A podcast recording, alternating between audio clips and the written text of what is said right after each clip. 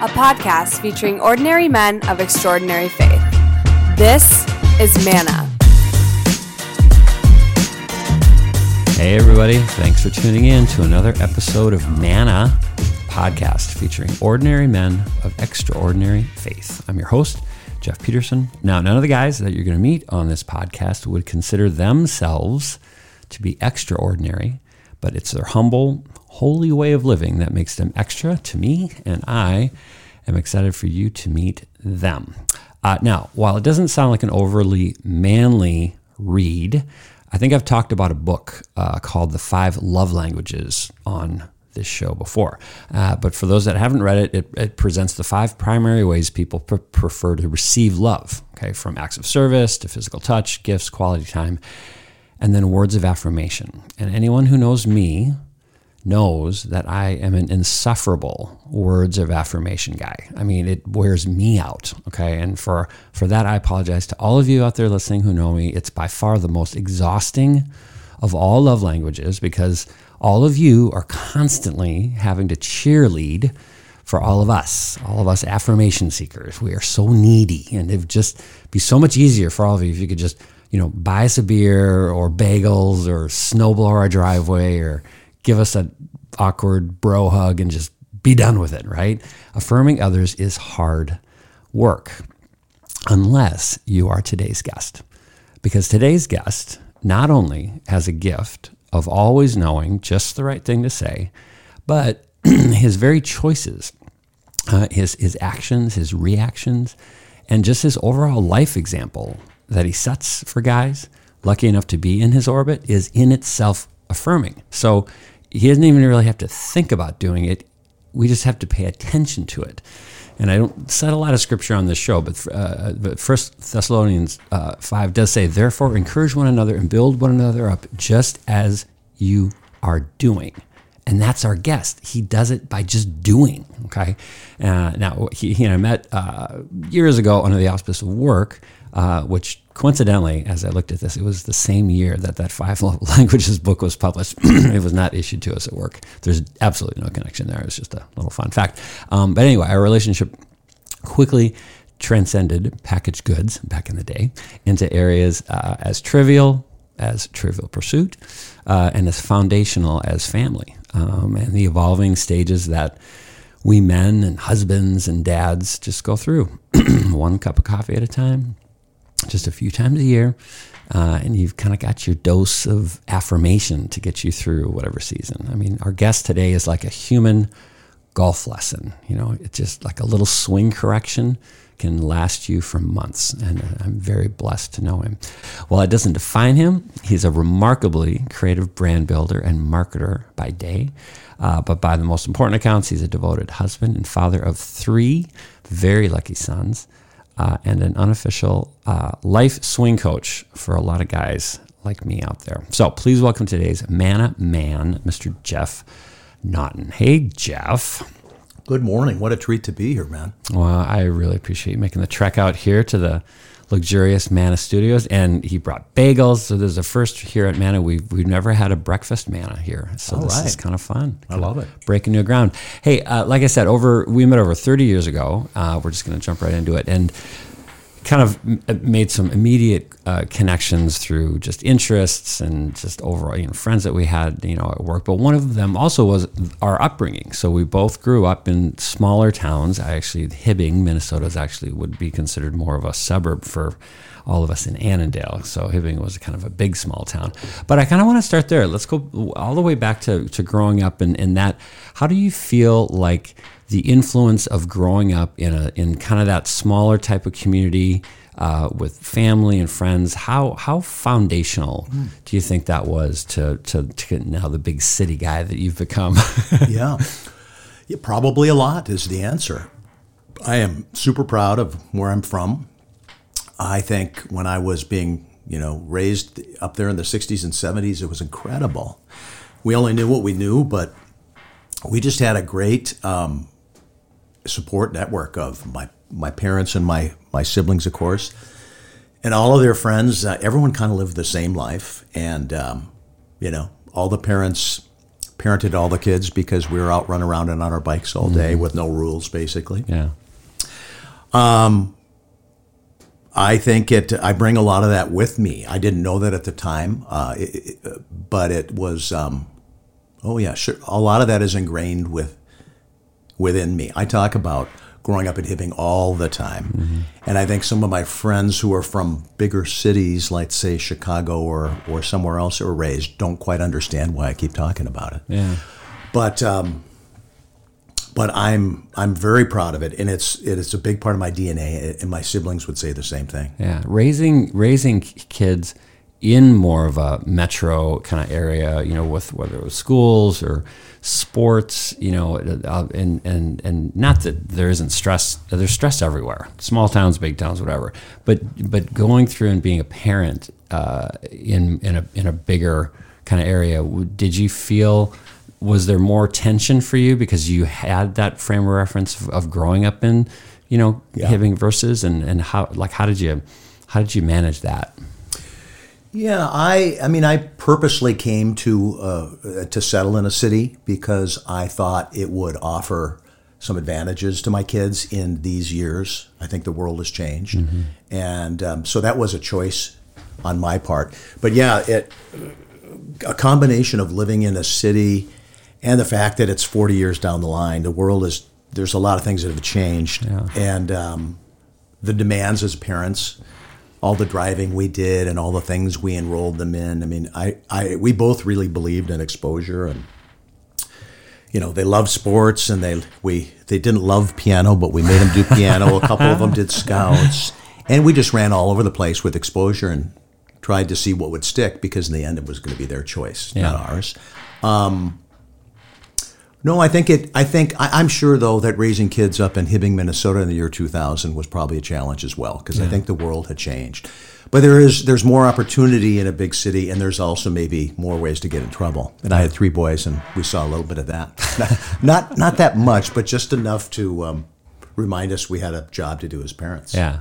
When you think back to your own upbringing, who were some of the, because we talk a lot about role models and especially men Yeah. who have, you know, shaped us as men. You know, when you think back to growing up in Hibbing, who were some of the guys that, that come to mind as people who were foundational for you? And then, and then also two part question, as you think of then your boys growing up in a different kind of environment, and you don't have to say who those their role models were, but do you imagine were they the same types of roles or team or same types of guys that also were, were helping shape um, the kind of the character and the path of your of your own sons? Well, I mean, certainly, you know, and I and I, my boys and I, they know they know the lesson. I I, I still say it. You know, um, surround yourself with good people. Spend your time with people who you admire what they're doing and how they handle themselves. And I think um, my parents were two of those kind of people, no question. I was super lucky, and their friends also did a lot of good. You know, they handled themselves well, even if it was, um, you know, because you're learning and you're getting exposure constantly. Yeah. And so my dad's buddies and my parents' friends, um, they had a lot of fun, but they they did a lot of good things and they lived a good life. And that those were some basics that I took away from me, uh, you know, from my youth. And uh, we we tried as best we could to do the same thing for our kids. And I think we were really lucky that we met a lot of families. Uh, ended up in our case through the choice of going to St. Bart's and Wayzata and Benilde St. Margaret's. We met all these families that all of us got exposure to. I think it helped Terry and me both. I think it helped our kids. And those are the people just kind of happened. I couldn't articulate really why. Yeah. They're the ones we spend our time with. Yeah, I think there is something to that balance, though. Of, uh, not though, but of the balance for for kids to see parents who are are setting good examples and also like having fun. Like they have social lives, they have friends. That you know, and so there's not this this sort of like um, polarity of like, well, you can either be a good parent and have no fun, and you know, or you, you're, or it's just like a circus, you know. And I think I think it's cool for for kids to see their parents actually. Oh, they're like they're like real people, you know. They like going out and they like going to concerts and they've got funny friends, and you know, Right. Yeah, I mean it's human.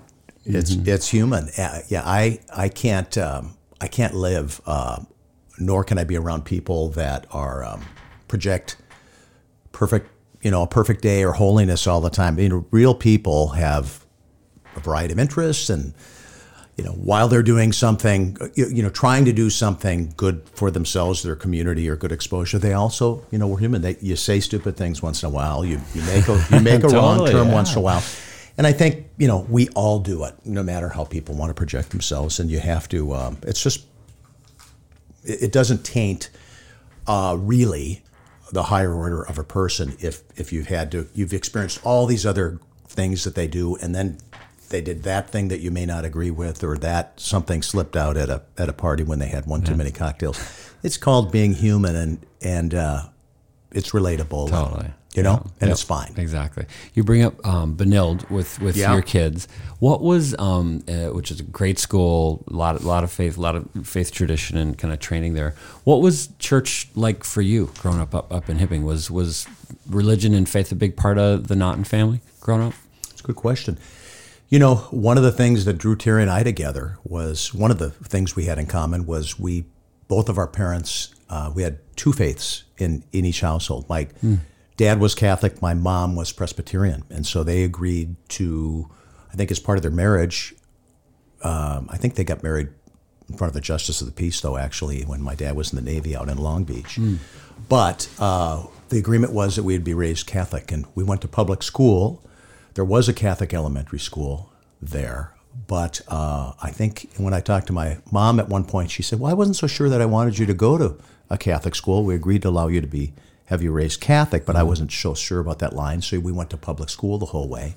Terry's family the same. Um, one one parent was Presbyterian, one parent was Catholic. So, you know, in my case, we didn't have Catholicism in the house like a lot of my friends, Catholic friends that I have now, did. But we did have, um, you know, certainly f- faith in general uh, was a big part of it. But my dad took us to church, and then my mom went to her church, and we kind of regrouped. So we kind of thought that when when we got married, we wanted to be of the same faith. We we struggled with where we were with our Catholic faith, and we uh, considered changing it actually before we got married. But we had a fantastic priest that we were talking to in the six months prior to when we got married, and he, I asked him a whole bunch of tough questions. You know, I, I was uh, like a 29 year old know it all. You know, I had strong. Well, what about this and what about Yeah, that? And he had these beautiful answers Yeah. for me, and it took a step back, and we said, well,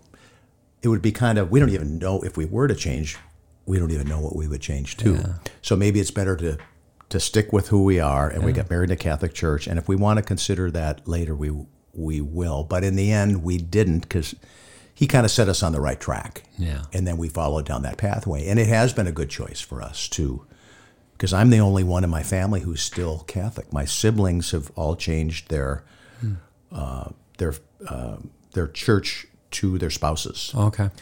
and so I don't know. We feel good about that. That was Yeah. a good a good choice for us. Yeah, I, I, I, I giggle a little bit when you uh, share the story of you sitting down with the priest. Betsy's dad had a very similar experience uh, when he and and uh, Mrs. Wayman were um, uh, engaged and and you know trying to figure out the kind of thing. And he had almost it's like the exact same story. He sat down and and said, "All right, I'm going to sit here, and I'm going to sit here until I hear something I don't agree with." And he said, he said, then I'm out of here. And he made it through the whole meeting.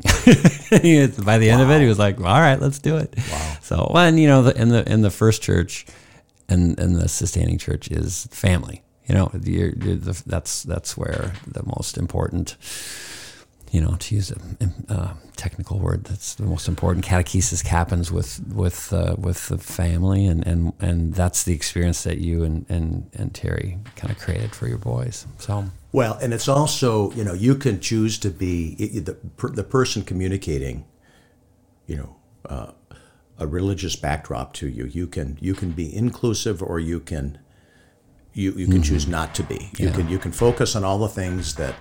Um, that that person is not doing, or you can focus on what they are doing. And I think you know my my general belief is be inclusive and invite in and um, and find your way because getting started is really hard, you know. And um, and I would imagine most people in any religion, there's various degrees of in, involvement, engagement, or various things that they that they like more about a particular uh, faith or religion, and they're better at. But I think if you're going to grow in something, you got to be in the door. You can't do it from from way outside. So I would rather have people be in and have them have a chance at something. Um, I think that's the smarter yeah, smarter approach. No, I love. Yeah, I love that, and and I also I also think, you know, when we talk about all these distinctions between you know Presbyterian and Catholic or whatever, I think sometimes we are, and maybe it's human nature here, where we we we're gra- we gravitate towards those vertical, that's kind of lanes, you know, like our, our human tendency is to like like pick a side or pick a pick a, and it, which strikes me as being a very vertical orientation, you know, versus horizontal which cuts across all those verticals, you know. So things like just inclusivity, like you said, inclusion, you know, love and charity. I mean, those are horizontal actions and values that cut across all the vertical things, you know. And I just think having that operating, starting there instead of starting with the up and down, you know. Sure. Well, things in common. Yeah. You know, um, is a unifier. Yeah. And uh, again, it's a choice. It's a choice at how you look at any scenario, any person, any any any club. Um, Yeah. And I don't know why you would. I don't see many too many benefits to not start from that point. I think Yeah. it just makes a lot more sense. And then the more information you learn, you can you can make choices that are. It's like an informed choice. Yeah.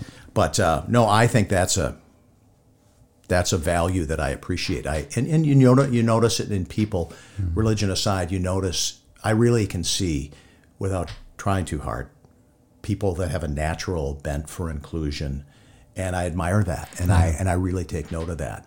Uh, I think it's a it's a great way to go. Yeah. Another choice that I remember you making a long time ago before it was nearly as popular as it is today. But I remember you as a uh, as a back then younger dad, Yeah. but I wasn't a dad at all. And um, but I remember both of us, uh, without naming any names, working at a very traditional, in a very traditional kind of corporate environment where there's a lot of you know competition of who's going to get this job, who's going to get promoted. And I remember you making a choice, and I admired it back then. But it, and now today, for listeners, you're going to be like, really, like that was a big deal. But it was a very big deal back in the you know early '90s, where you're like, you know what, I got a family, I'm going home. Like I'm done. Like I'm done. This day is like this. This my work does not define me, and I'm now I'm I'm going home, and I just remember thinking that is so cool. But it was back in the time that it was a courageous. It was a courageous choice. How, like, did you?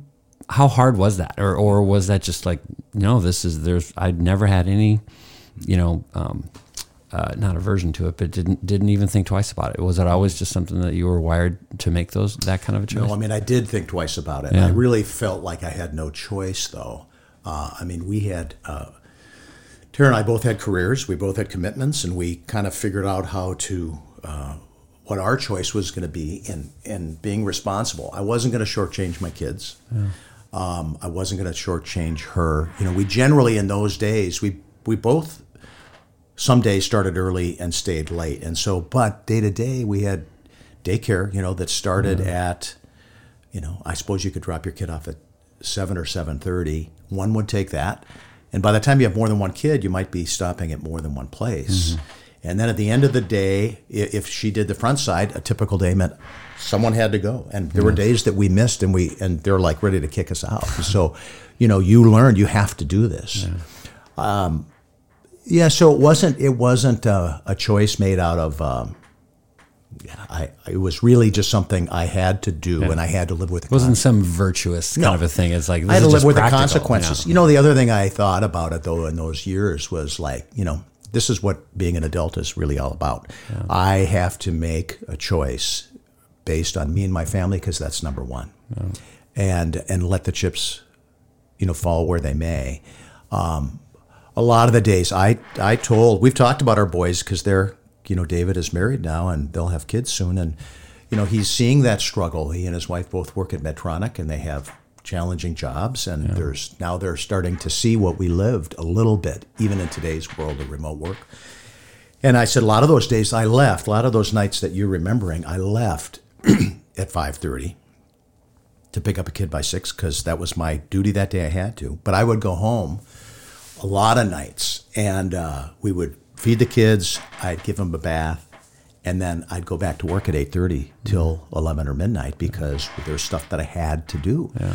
But I wasn't going to miss what my number one job was was, was my family. Yeah. You know, those were challenging times. It was it's hard on hard on families. All the mm-hmm. expectations and all the things you want to pursue in your life, including a successful career, being respected, you know, at work, and and I suppose being recognized, you know, for that as well. It's very challenging, but there's choices. There's choices to be made. You know, As the boys got older, you know, because we do talk on Manna here about guys and, and raising guys and being guys, and so as as the boys got older, how and like in, in the intro, you know, I said you could you you do have just a wonderful way of of expressing your values and your um, uh, influence just by the way you live. And so, like with friends, like you know, I've I've never felt like I'm ever sitting down getting like a lesson really from you. You know, it's just being with you. I just I, I get. But as a dad, as the boys got older, how um, how conspicuous do you feel you were around? Like, okay, guys, here's how we do stuff. Like this is this is what it means to be, you know, a good person, a good man, a good, you know, whatever. Or do you feel like it was just a very much like, no, you're making the choice to be around them, to model it, and you know, and obviously it wasn't just you, Terry's there too. But I mean, as a as a as a male influence to young men growing up, how on purpose do you feel like you were with with really helping them develop into the great men that they are? Oh, you know, it was. Um, I think that um, walking the talk is the best thing you can do. You know, and you know, hopefully, if we did some things well day to day, you know, work hard, treat people well, um, be on time, all those kind of basic things, um, that they eventually saw that.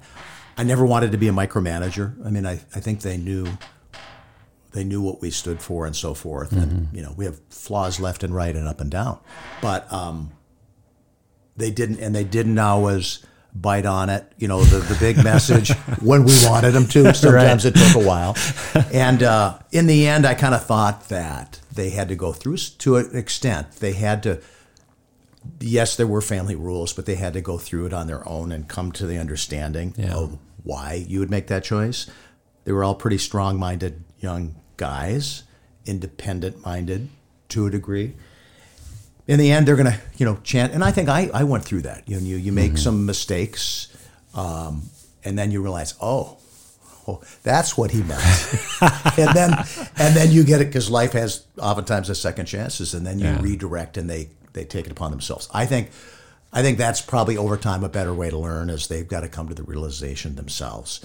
And that's that exposure and the modeling thing, and obviously standards from me and Terry. Yeah, yeah. Who do you go to? Like, who are the people in the present day for you that you get, you know, inspired by, or just, or eh, it doesn't have to be inspired. Well, I have. I feel pretty lucky. I've found. I was just chatting about. I chat with my boys around this about this once in a while. I chatted with one of one of the guy guy friends that I have. I've got about four friends. I would say that I regularly will connect with, come in from different parts of my life, and we might have a cup of coffee. I actually met one of them last night. wanted uh, wanted to go have a beer. We went to the Muni Wayzata, had one beer, one glass of water, no more.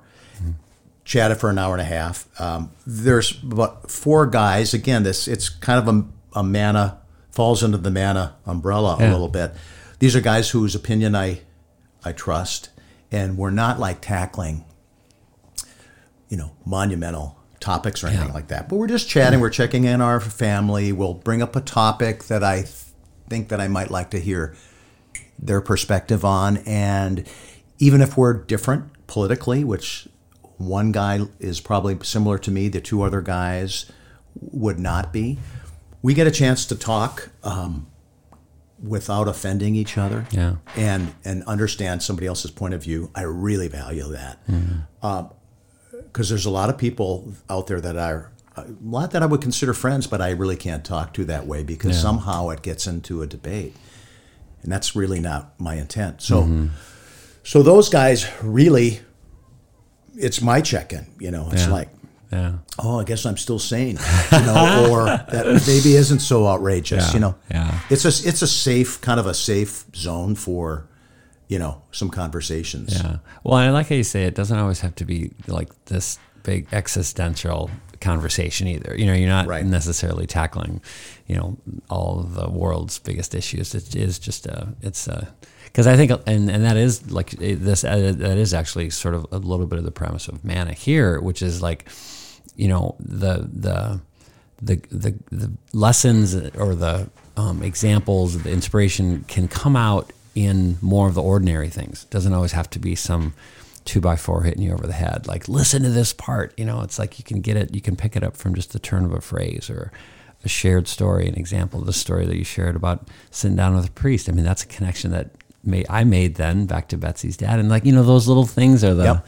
those, that's the connective tissue that I think kind of comes out in kind of the everyday. So, all right. Well, hey, we are already, um, we're already at the at the at the time uh, of the big show here. We call it the fun segment, where we ask uh, the same three questions of every guest, and so I'll, I'll let all of our listeners know that Jeff was uh, true to form, very honest uh, in our little pre-show prep here, where he said.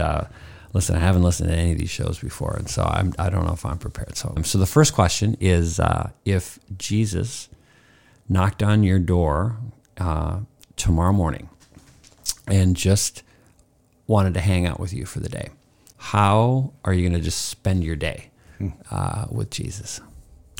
First thought that just came to mind, I would I would take him, uh, uh, you know, he'd be first in my yard and out in my community, and I would show him all the beautiful things this world has to offer. Yeah. You know, the sky, the lakes, the green grass, the plants, the fresh air, uh, the people, you know, living in, you know, in some level of unison. Um, that's because that's what I, you know, for the most part, I try to notice those things. I try to notice the things that I see that are right rather than spending my time getting frustrated with the things that are wrong. Yeah.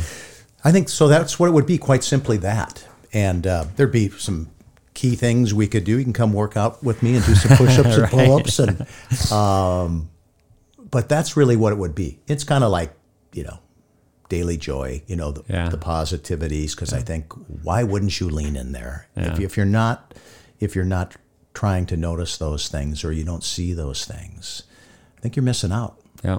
Yeah. I love that. Love it. Um, all right. Fun segment question number two. Yeah.